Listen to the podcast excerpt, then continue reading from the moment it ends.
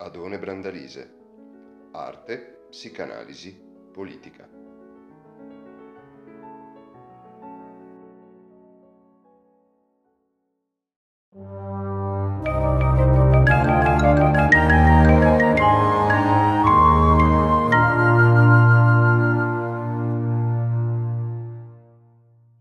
Diamo la parola al professor Adone Brandalise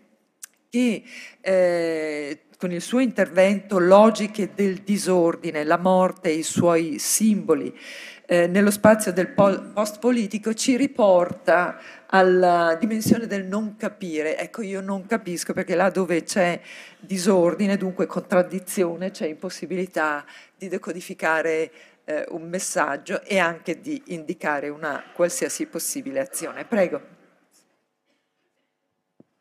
Sì,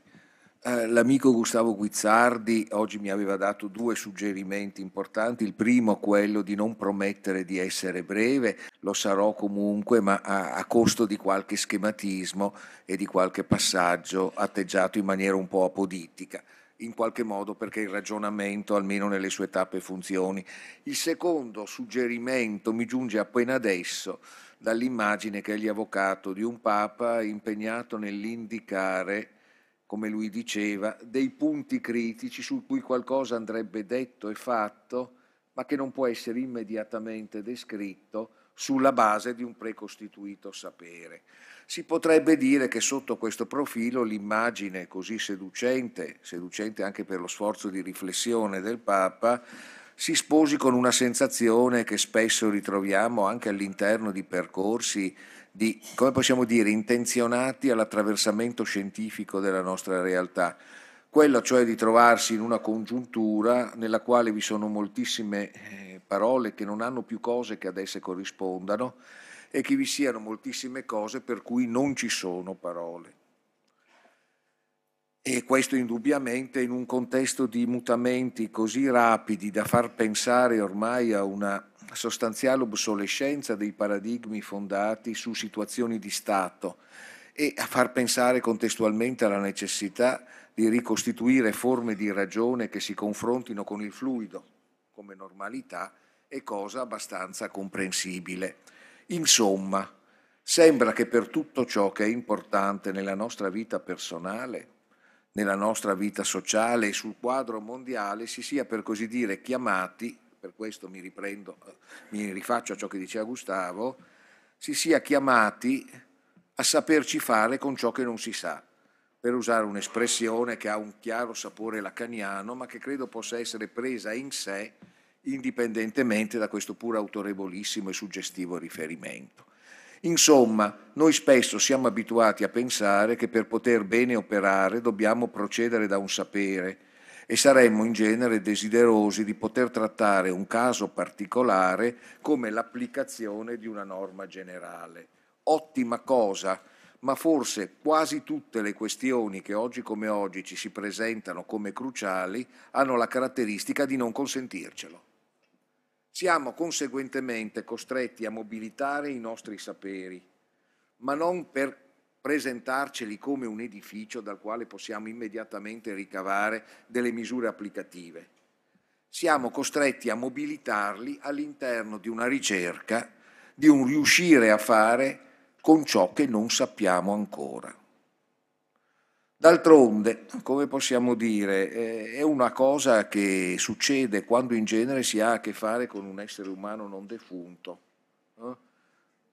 È una grossa pretesa pensare di saperne tutto. Spesso noi riteniamo di poter sapere tutto di qualcuno con cui abbiamo rapporto. Quasi sempre quando abbiamo sottoscritto con noi stessi questa convinzione, abbiamo compiuto un omicidio simbolico e quasi sempre colui che dovrebbe sentirsi da noi perfettamente capito reagisce con un moto di ribellione Credo che tutti in qualche modo abbiano vissuto situazioni di questo tipo e abbiano sperimentato quanto sia pericoloso alla lunga dire a qualcuno io ti capisco benissimo, non occorre nemmeno che parli, so già quello che pensi, spogliando colui a cui noi ci rivolgiamo di una possibilità di soggettivarsi dicendo lui quello che pensa o quello che crede di pensare. Ma perché questa premessa? Perché in realtà, volendomi indirizzare a voi nel rispetto preciso del titolo che ho in qualche modo dato, ero visitato in questi giorni da due immagini che evoco come due epigrafi. La prima quella dell'impianto retorico che caratterizza da alcuni anni le dichiarazioni di quelli che potremmo definire anche qui un po' lacanianamente i soggetti supposti potere, cioè i governanti in genere, in occasione di circostanze che vengano percepite come particolarmente drammatiche e particolarmente emergenziali. Terrorismo, i picchi dei fenomeni migratori. Quasi sempre l'organizzazione del discorso ha questa finalità. Le risorse che sono proprie dei saperi dello Stato, della politica, sono perfettamente in grado di far fronte a ciò che sta accadendo. Pur nella novità, ciò con cui ci confrontiamo, mantiene credibile la pretesa dei vertici di uno Stato di essere competenti ad esercitare pienamente la sovranità statuale. E la sovranità statuale prevede che le leggi e la forza di coloro che devono produrle ed applicarle sia in grado di ridurre qualsiasi caso particolare che cada all'interno dei confini statali alla condizione di ciò che viene perfettamente formato e in qualche modo governato. Tanto è vero che in moltissimi casi per eh, alimentare questa convinzione, che significa il momento è difficile, ma noi teniamo tutto sotto controllo, soprattutto se voi credete che noi teniamo tutto sotto controllo e siete pregati di credere che noi teniamo tutto sotto controllo, perché se per caso non ci credete forse non ci riusciamo. Un elemento anche in parte ricattatorio, come in genere quando essenzialmente in nome del bene comune si chiede in qualche modo uno sforzo di unità che silenzi in qualche modo gli elementi critici, ad esempio. No? Ecco, non a caso quasi sempre questo atteggiamento è condito con alcuni elementi di rappresentazione di realtà destinati a divenire rapidamente, a dimostrarsi rapidamente fittizi, che però hanno come loro funzione quella di precostituire uno scenario in cui un'azione di governo appaia come possibile. Per fare un esempio che poi non sviluppo, l'insistenza con cui anche nel nostro Paese si insiste sulla plausibilità della distinzione tra profughi e migranti economici, come se questa distinzione avesse una qualche reale credibilità a fronte di un'analisi concreta dei processi migratori, in realtà ha essenzialmente la funzione di poter in qualche modo garantire che attraverso una distinzione di questo tipo sarà possibile limitare gli ingressi e gestire, non si sa bene come, dei processi di espulsione. Questa era la prima immagine. In realtà i soggetti supposto sapere stanno in realtà sperimentando qualcosa che Papa Francesco, come abbiamo sentito, è in grado di riconoscere in maniera molto più, più coraggiosa. Ci troviamo di fronte a dei passaggi in cui è il complesso, il corredo cromosomico della politica così come l'abbiamo concepito, l'eredità anche più raffinata della scienza politica moderna, che si trova di fronte un, al rischio di una sua incompetenza. Il reale che dovrebbe governare non si lascia in qualche modo formattare, se mi si passa questa espressione, attraverso le nostre risorse concettuali per dirla così, come se il prodotto storico della vicenda della scienza politica moderna si fosse ormai configurato in una forma che la forza a darsi per compiuta. Su questo dopo tornerò. La seconda immagine che mi, mi visitava in questi giorni era quella della, virgolette, novità della forme più recenti di terrorismo quelle legate a quella che con una formula che io apprezzo di Olivier Roy potremmo chiamare l'islamizzazione del terrorismo, ovvero il reclutamento di un riferimento a un contesto religioso islamico per rilanciare quella che credo si debba riconoscere come una delle modalità a regime dell'equilibrio-squilibrio mondiale contemporaneo. Il, il terrorismo c'è, e il terrorismo c'è perché il complesso terrorismo-antiterrorismo è una delle forme attraverso le quali si gestiscono oggi le relazioni mondiali e in qualche modo lo spazio del terrorismo deve essere in qualche modo riempito e oggi come oggi il reclutamento a scopo terroristico più disponibile è quello che ha la connotazione islamica. L'immagine che in qualche modo mi visitava come nuo- relativamente nuova era quella del modo in cui la morte viene ad essere gestita nella comunicazione, che costituisce il centro del fenomeno terroristico islamico, l'ISIS per intenderci, dove l'elemento comunicazione di ciò che si fa è sempre più centrale, come dimostra essenzialmente il fatto che una porzione larghissima di ciò che effettivamente viene compiuto da queste agenzie terroristiche è essenzialmente concepito come sceneggiatura che nello stesso tempo è reale di un incubo già abbondantemente descritto dalle grandi agenzie dell'immaginario che sono essenzialmente le grandi, le grandi produzioni hollywoodiane il terrorismo ISIS è essenzialmente il terrorismo che rende vero, per così dire, l'incubo proposto da anni dal cinema hollywoodiano del terrorista islamico puramente terrorista, cioè il, il terrorista in cui l'elemento di un nichilismo attivo è l'unico e, e giunge addirittura a cancellare ogni altra motivazione. Ora, al centro essenzialmente di questa, di questa modalità, io trovo che esista quello che potremmo definire una, lo dico così in maniera un po' chiassosa per fare in fretta, una liberazione della morte dalla gabbia in cui politicamente è stata tenuta e fatta lavorare nel corso di questi ultimi secoli. Ovvero sia, il terrorista islamico, come tutti sanno dal punto di vista tecnico-militare, la grande forza di un terrorismo come quello islamico consiste nel fatto che un problema tipico delle azioni di comando, come riportare indietro coloro che le hanno esercitate, coloro che le hanno realizzate, o evitare la loro cattura, in questo caso non c'è. Il terrorista suicida risolve il problema del recupero dei eh, degli effettivi impegnati in un'azione. Ovviamente è da chiedersi, ed è una bella domanda, cosa renda tutto sommato così relativamente vasta la platea di coloro che accettano di fare di questo falò personale il centro della loro esistenza. Ma è certo, mi sembra, questo senz'altro è sì ed è solo un elemento infinitesimo della domanda, che l'immagine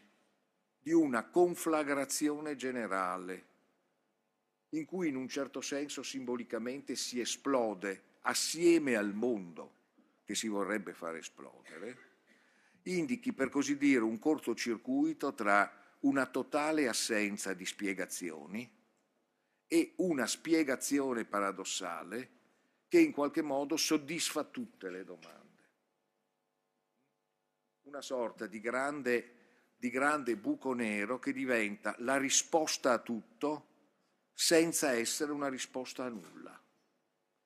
E non è un caso che nelle vicende dell'ISIS, come noi sappiamo, esistono dei percorsi di addestramento senz'altro importanti, ma sono percorsi di addestramento che tendenzialmente escludono quei tragitti di crescita soggettiva all'interno di un orizzonte simbolico complesso, come sono i percorsi di formazione all'interno di una religione.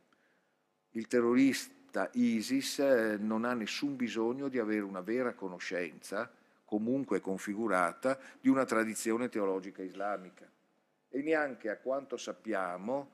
di condurre un'esistenza che dal punto di vista dei comportamenti morali corrisponda in qualche modo a una logica proposta da una morale di tipo islamico. L'intenzionamento all'esplosione finale, all'elemento classico, in qualche modo è, è dominante e si sposa per molti versi nella ricezione di coloro che devono essere terrorizzati dalla cosa,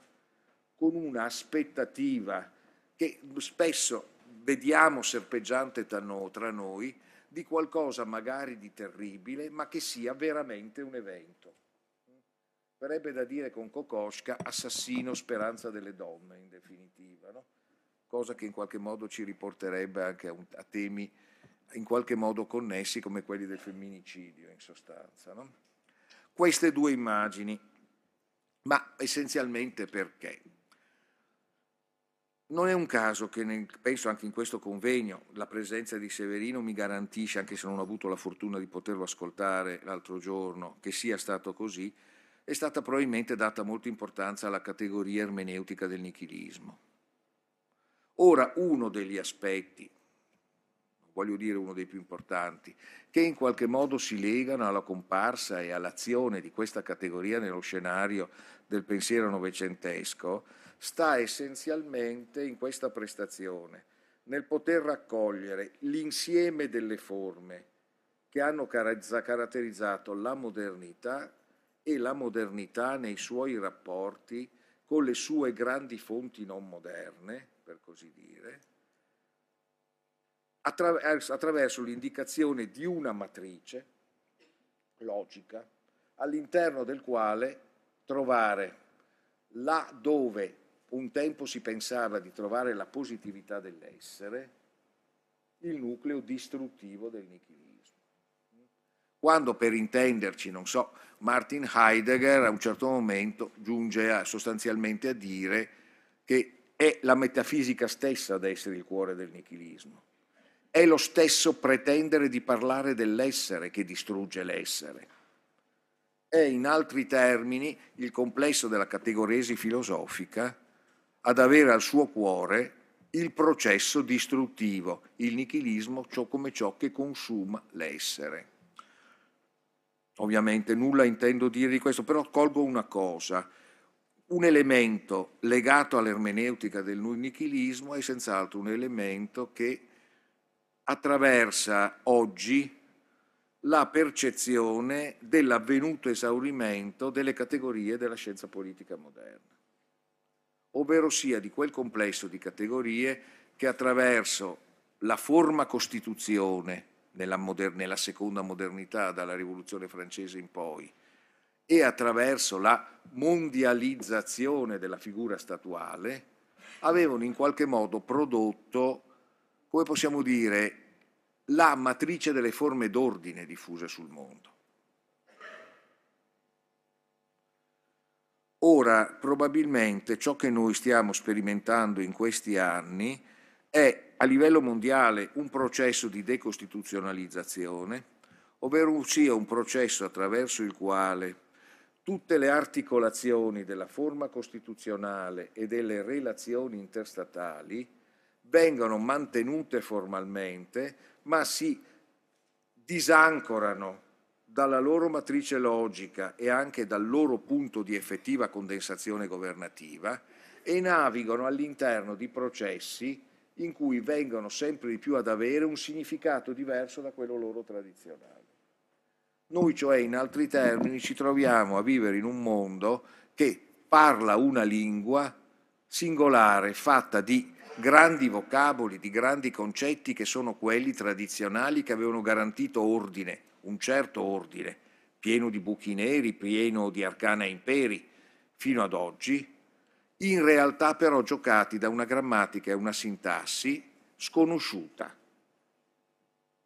E l'esperienza dell'esautoramento dei governi nazionali a favore di forme fluide e spesso non pienamente riconoscibili di governance supernazionale è ciò che noi sperimentiamo quasi all'interno di ogni punto dell'agenda politica,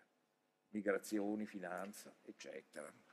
Nello stesso tempo, Severino parlava non a caso, se ben ricordo anche in suoi scritti recenti, di una realtà che sopravanza le logiche dei potenti, dei presunti potenti della terra, i quali agiscono ma non sanno veramente cosa stanno facendo mentre stanno agendo, perché sono in qualche modo calati all'interno di processi che li superano, li includono e li superano.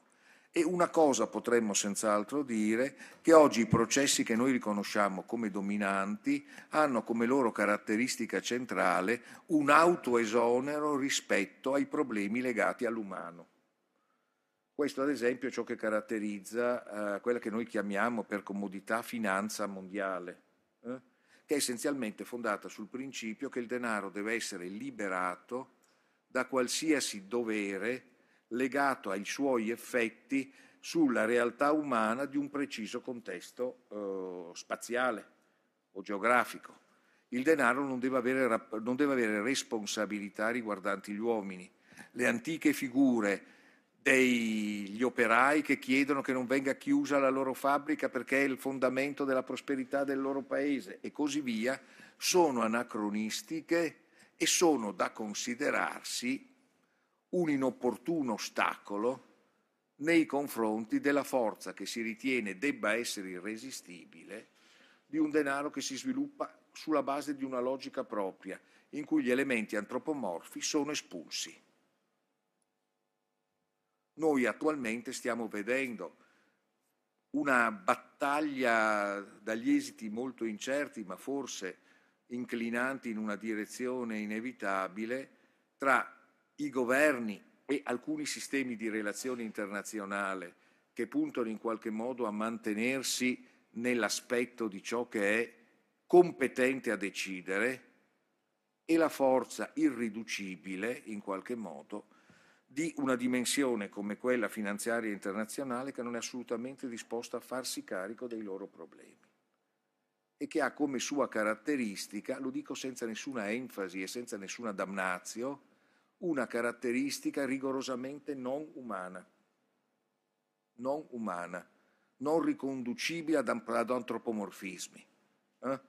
per la quale anche gli elementi psicologici sono puramente dati sui quali agire in una logica che li considera, li strumentalizza, ma non se ne fa carico.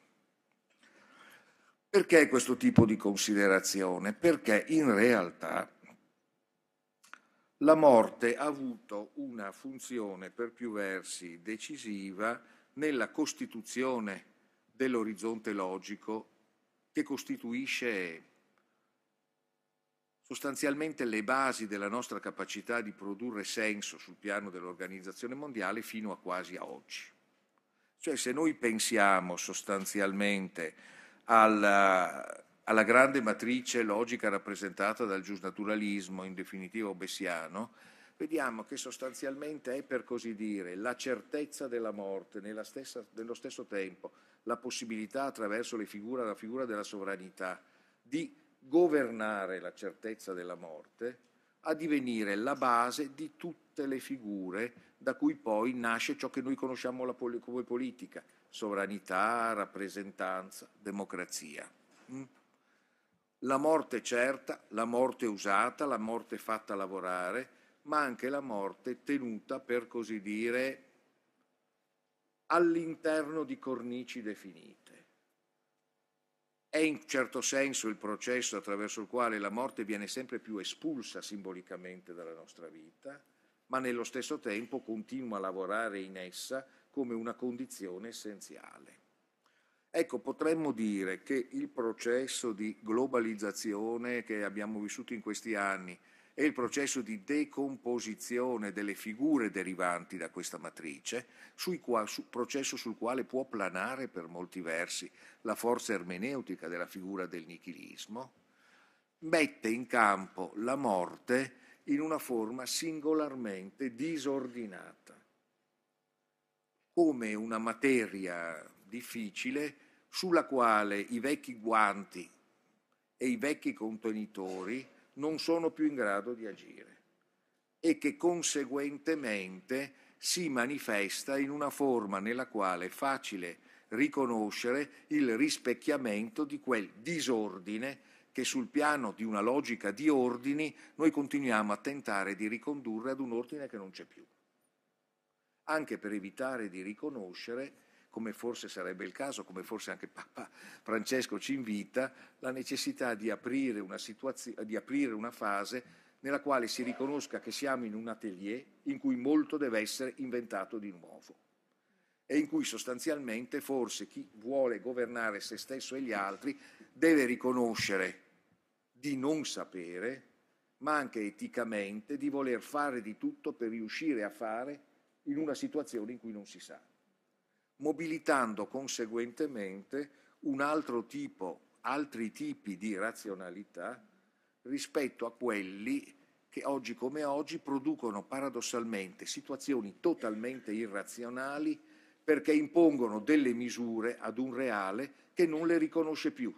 e che conseguentemente si risponde alla loro pressione con una, pretesta, con una, con una protesta antirazionale. Quindi sotto questo profilo mi avvio a conclusione, anzi devo concluso, penso che sostanzialmente emerga una considerazione dove c'è il disordine in un certo senso, la morte è presente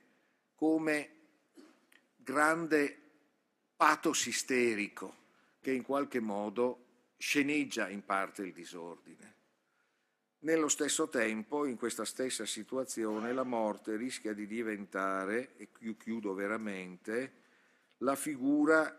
che simbolicamente, ma anche molto concretamente, minaccia di essere la vera risposta ad una situazione nella quale una parte crescente della nostra umanità appare alle nostre forme d'ordine come un'umanità eccedente di cui si farebbe a meno. No? Questa sensazione che noi abbiamo spesso di vivere in un mondo in cui dal punto di vista della logica, come possiamo dire, dei nostri reggitori, ci sono troppi bambini, troppi vecchi, troppi poveri, troppi immigrati, troppi, tutti in qualche modo troppi rispetto all'esigenza di tenere in piedi forme di controllo sociale e forme di rappresentazione di realtà che forse sono diventate loro troppo. Grazie.